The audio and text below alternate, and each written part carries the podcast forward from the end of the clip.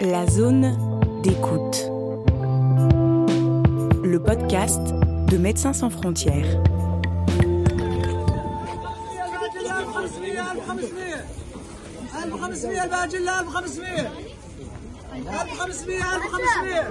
Nous sommes sur le marché du camp de Al-Hol, dans le nord-est de la Syrie, tout près de la frontière irakienne. Al-Hol n'est plus un camp de réfugiés. C'est aujourd'hui une prison à ciel ouvert, où deux tiers de ses 50 000 habitants sont mineurs. Malgré les entraves continuelles, Médecins sans frontières leur fournit des soins de santé depuis 2019 et a décidé de témoigner dans un rapport publié il y a quelques mois de ce que ces équipes observent au quotidien de la survie de ces enfants laissés pour compte, exposés à des niveaux de violence extrêmes, sans véritable espoir pour un avenir qui ne cesse de s'obscurcir. Al-Hol, des enfants par milliers pris entre deux feux. Le nord-est de la Syrie actuellement est euh, administré, contrôlé par euh, ce qu'on appelle euh, l'administration autonome du nord-est de la Syrie, adossé à, un groupe militaire qui s'appelle les Forces démocratiques syriennes, lui-même soutenu par la coalition internationale qui luttait contre l'État islamique donc euh, emmenée par les États-Unis, mais c'est une coalition qui comprend euh, plus de 80 pays, notamment pas mal de pays européens. Je m'appelle Marion Dualet, je suis euh, chargée de communication pour Médecins sans frontières, notamment sur la Syrie. Je suis aussi doctorante en sociologie politique. Je travaille sur le conflit syrien et sur le nord-est de la Syrie en particulier, où j'ai passé pas mal de temps. Donc cette région s'est constituée on va dire depuis 2014 euh, par euh, la reprise euh, militaire et ensuite l'installation d'institutions sur les territoires qui étaient contrôlés par l'organisation de l'État islamique. Et cette reprise s'est, on va dire, achevée en mars 2019 dans le dernier bastion territorial de, l'État islamique qui est la, la, petite ville de Barouz à la frontière irakienne. Donc, euh, avec cette avancée progressive qui s'achève à, Barouz, les habitants des régions qui étaient euh, contrôlées encore par l'État islamique ont été considérés au minimum comme des sympathisants euh, de l'État islamique et puis sinon comme vraiment des, participants, même si c'était civil, même si c'était pas des combattants, mais des participants à l'organisation. Et à cause de ça, ils ont été regroupés au fur et à mesure dans des camps euh, ils n'ont pas été laissés libres de, se déplacer ou d'aller s'installer ailleurs hors des zones de combat. Euh, et, le principal de ces camps est euh, le camp d'Al-Hol, qui jusqu'à décembre 2018 accueillait principalement des réfugiés irakiens euh, et, aussi des déplacés syriens des, divers mouvements de la guerre euh, des années précédentes. Mais entre, euh, décembre 2018 et mars 2019, donc la fin de la bataille de Barouz, la population du camp triple à peu près. Et ce sont essentiellement les gens de, de Barouz, donc de ce dernier bastion, qui sont amenés et d'une certaine manière enfermés dans ce camp. C'est une situation vraiment unique en son genre et même folle dans un sens. Donc je vais vous faire part de ce dont je suis témoin depuis 2016 et de comment je l'ai vu se développer. Rabat Abbas est l'une des rares femmes syriennes journalistes basées dans le nord-est de la Syrie. Elle se rend régulièrement dans le camp de Al-Hol et observe son évolution depuis 2016. Al-Hol, c'est un camp qui date des années 90. Au départ, il a été mis en place pour accueillir les Palestiniens qui fuyaient la guerre Irak-Koweït. À cette époque, il était aussi fait de petites maisons en briques, il n'y avait pas que des tentes. Ensuite, il a été à nouveau utilisé euh, au début des années 2000 après, euh, après euh, bah, l'invasion américaine en Irak. Euh, donc avec un nouveau déplacement de population irakienne euh, dû au conflit à la fois international et, interne euh, en Irak. Et ensuite, il a été réouvert quand la région, cette région-là a été reprise à l'État islamique, donc ça c'est en fin 2015, donc réouvert à partir de 2016 pour accueillir des déplacés syriens donc là civile. Et puis la situation a changé avec l'arrivée des familles des combattants de l'État islamique. Leur nombre a augmenté progressivement. Des femmes et des enfants étaient coincés dans les régions contrôlées par l'État islamique. Et au fur et à mesure que les forces de défense syriennes libéraient ces régions, ils les ramenaient au camp de Al-Hol. Et donc c'est entre, entre 2016 et 2018, il, reste ce camp civil relativement ouvert euh, où les gens sont en fait en train de chercher un refuge puisqu'ils ont perdu leur, euh, habitation, ils ne peuvent pas retourner chez eux. Et c'est à partir vraiment de la fin 2018, début 2019 qu'il devient un camp pour enfermer euh, des gens qui sont considérés comme dangereux. Le pic a été atteint en mars 2019. Mais ce que ni l'administration, ni les agences des Nations Unies, ni les ONG, ni personne ne savait, c'était le nombre exact de ces familles. Et elles représentaient en fait plus de 50 000 personnes. 30 000 personnes vivaient déjà à Al-Hol. Donc la population totale dépassait les 75 000 personnes. C'était la folie. Des gens partout, par terre. Des milliers d'enfants. Tous vêtus de noir à la manière islamique. La situation était chaotique et complètement désordonnée dans les premiers temps.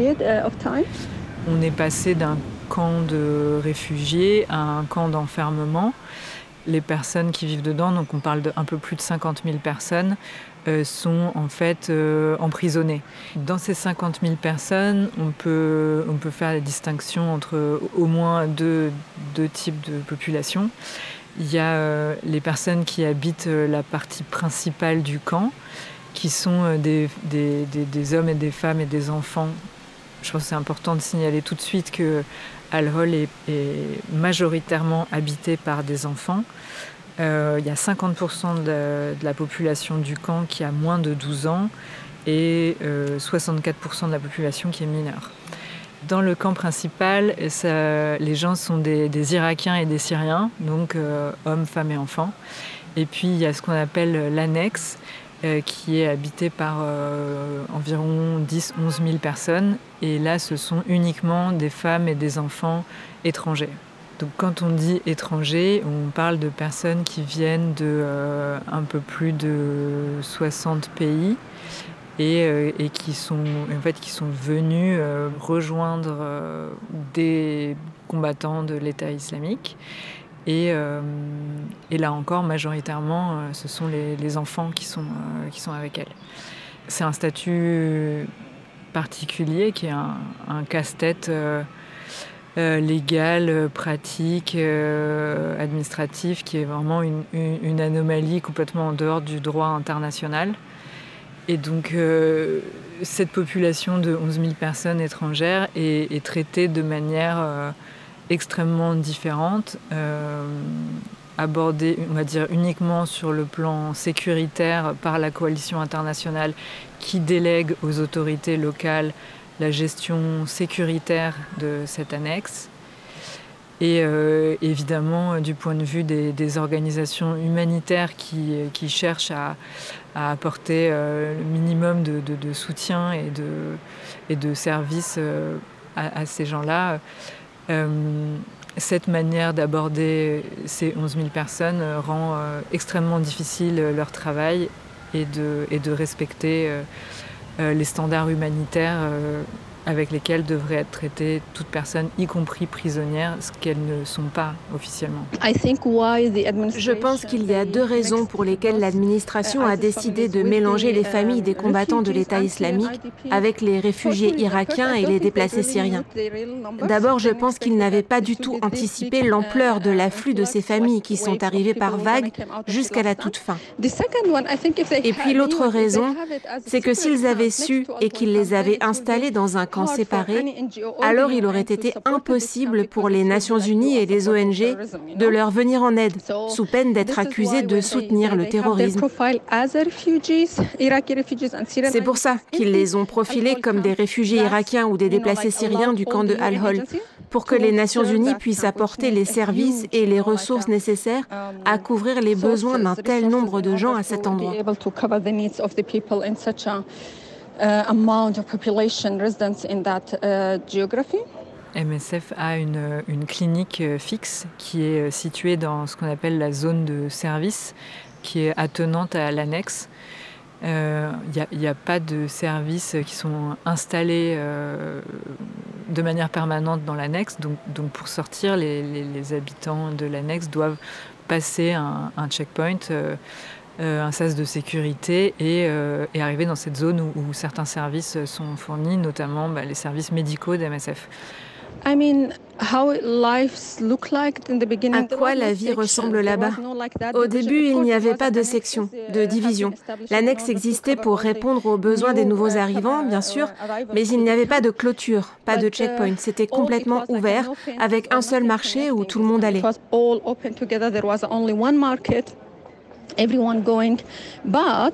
Mais avec l'augmentation des incidents de sécurité, ils ont commencé à diviser le camp, à installer des clôtures, à isoler complètement les femmes étrangères des familles syriennes et irakiennes.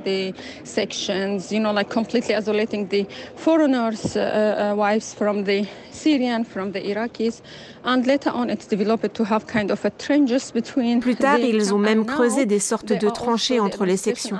Et maintenant, il y a ce nouveau plan consistant à créer six sections différentes, chacune surveillée par des gardes armés. Et donc, elles seront complètement isolées les unes des autres.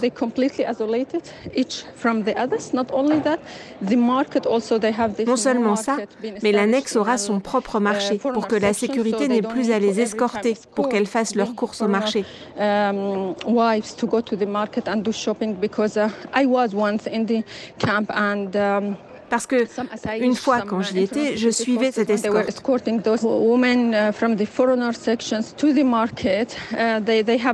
Et une femme a poignardé l'un des hommes de la sécurité. Elle a couru et disparu. Comme elles sont toutes vêtues de noir, impossible de retrouver qui a fait ça. Et ce genre d'incidents se sont répétés jusqu'à ce que des gardes soient tués.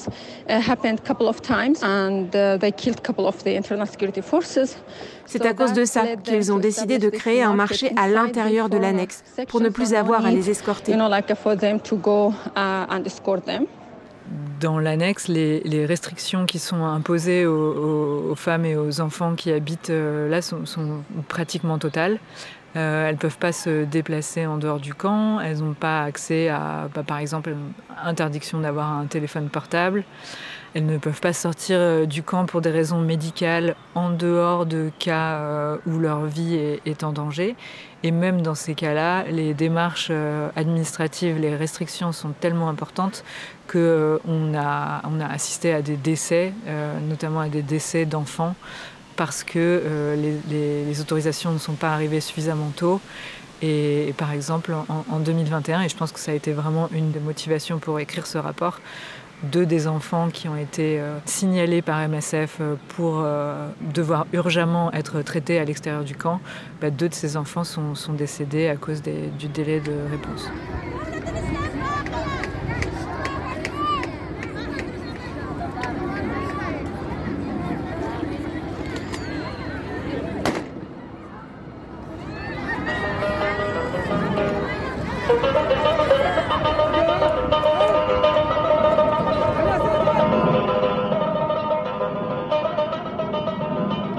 La caméra de Rabat, une foule de femmes totalement vêtues de noir se rapproche d'elle, pointant l'index vers le ciel. Leurs jeunes enfants lèvent aussi leurs mains en l'air. Un homme de la sécurité tire un coup de feu pour les faire reculer, mais c'est à peine si elles s'éloignent.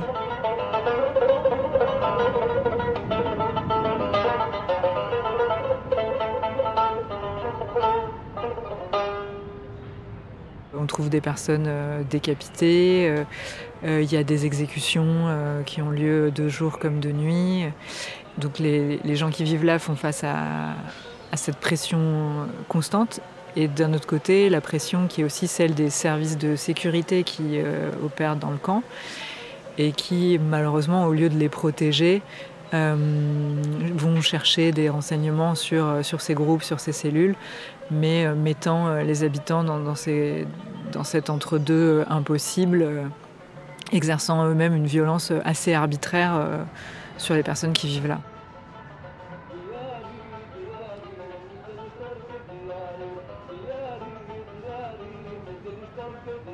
De manière générale, les familles sont terrifiés de voir le temps passer dans ce camp, puisque le temps ne fait que renforcer les dégradations mentales et physiques et l'atmosphère de violence auxquelles sont confrontés leurs enfants au quotidien. Évidemment, il n'y a pas d'école. Euh, donc là, euh, on parle souvent de, de génération perdue, mais pour euh, des enfants qui ont passé les quatre dernières années, plus des quatre dernières années dans ce camp, ou parfois qui sont nés là, c'est terrifiant comme contexte dans lequel grandir. On imagine mal quel peut être l'horizon d'enfants qui ont passé quatre ans enfermés dans ce contexte? On a des, témoignages concordants, aussi bien par notre staff, mais aussi par d'autres organisations actives dans le camp, euh, qui expliquent qu'arrivé à un certain âge, euh, on va dire en préadolescence, les, jeunes garçons du camp sont éloignés de, leur famille, de leur mère, quittent le camp. Et, euh, et donc après, on n'est pas sûr de là où ils se trouvent. Euh, on peut supposer qu'ils rejoignent euh, des institutions carcérales euh, à proprement parler, où sont détenus en fait les hommes qui étaient dans ces mêmes régions et qui eux sont d'emblée considérés comme, combattants. Ces mères ont peur de voir leur enfant grandir puisqu'elles ont, elles ont peur de voir ce départ comme unique perspective.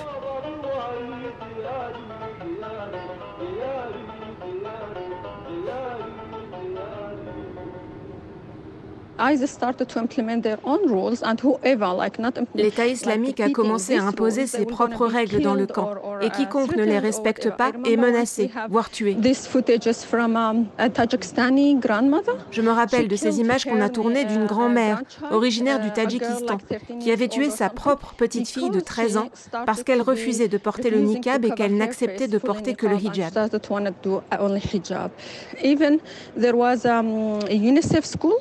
Il y avait aussi une école UNICEF dans la section irakienne. La femme du garde de l'école était irakienne et portait seulement le hijab sans couvrir son visage. L'État islamique a non seulement commencé à la menacer, mais ils ont carrément incendié l'école. Pour moi, la situation ne fait qu'empirer. Au début, quand elle venait d'arriver de Bahouz, je me rappelle qu'on pouvait voir les petites filles de 4 ans, de 7 ans, qui ne portaient rien. uh, uh, Maintenant, j'y étais il y a à peine un mois et demi. Et à cet âge-là, elles portent déjà le hijab. Et tu peux sentir le ton qu'elles prennent quand elles s'adressent à nous, étrangers, qui entrons dans le camp. Elles sont plus agressives. Il y a une colère qui monte.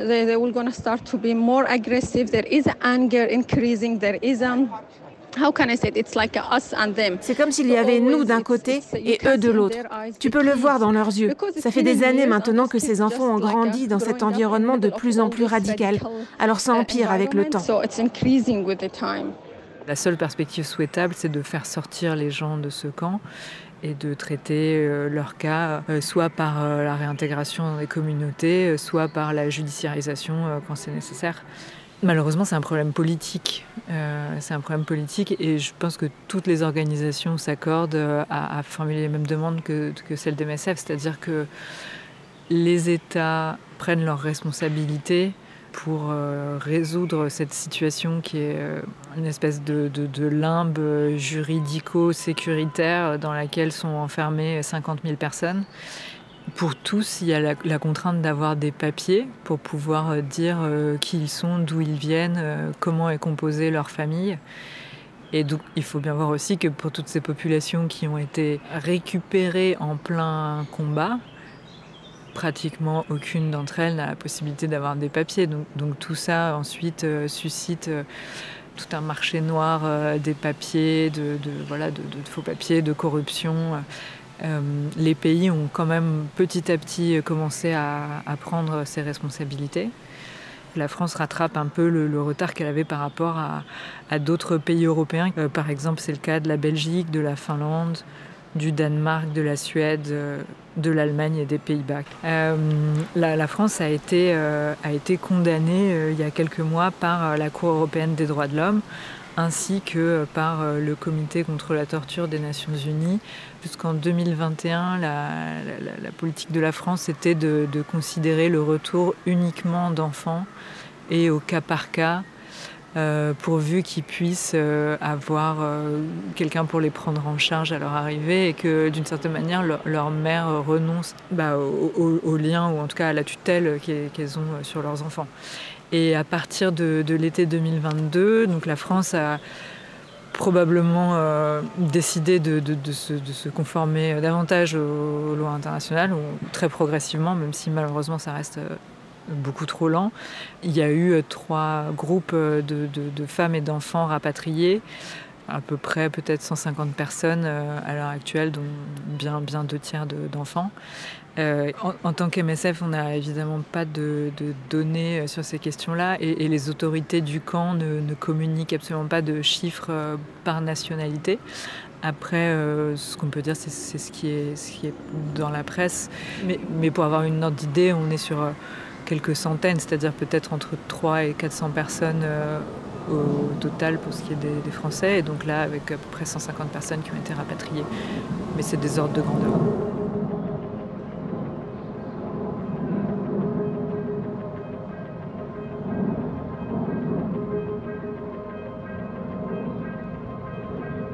Quand on a bien en tête que, que plus des deux tiers de ces personnes-là sont des mineurs, euh, on, se rend compte à quel point c'est absurde de, les forcer à passer 4 euh, euh, ans et, maintenant plus dans ces conditions-là, puisque quelle responsabilité pouvait-il avoir à l'époque du contrôle de l'État islamique sur cette région? Et du côté syrien et irakien, les processus sont en cours, malheureusement beaucoup trop lents, complexes, mais mais il y a plusieurs milliers de, personnes qui ont, déjà pu euh, quitter le camp d'Al-Hol. Et d'ailleurs, euh, parmi les, personnes qui ont été interviewées dans ce rapport, euh, certaines des personnes qui sont sorties de Al-Hol témoignent aussi de la difficulté qu'ils ont à vivre en dehors, c'est-à-dire les conditions économiques très compliquées.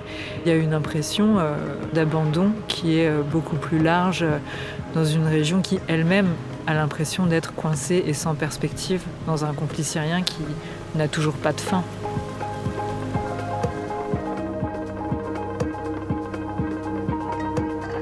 C'était Al-Hol, des enfants par milliers pris entre deux feux. Avec Marion Duhalé, chargée de communication pour MSF et doctorante spécialisée sur le nord-est de la Syrie, et Rabat Abbas, journaliste syrienne basée dans cette région, avec des sons enregistrés sur place à Al-Hol par Rabat Abbas un podcast produit par Médecins sans frontières et réalisé par Samantha Morin.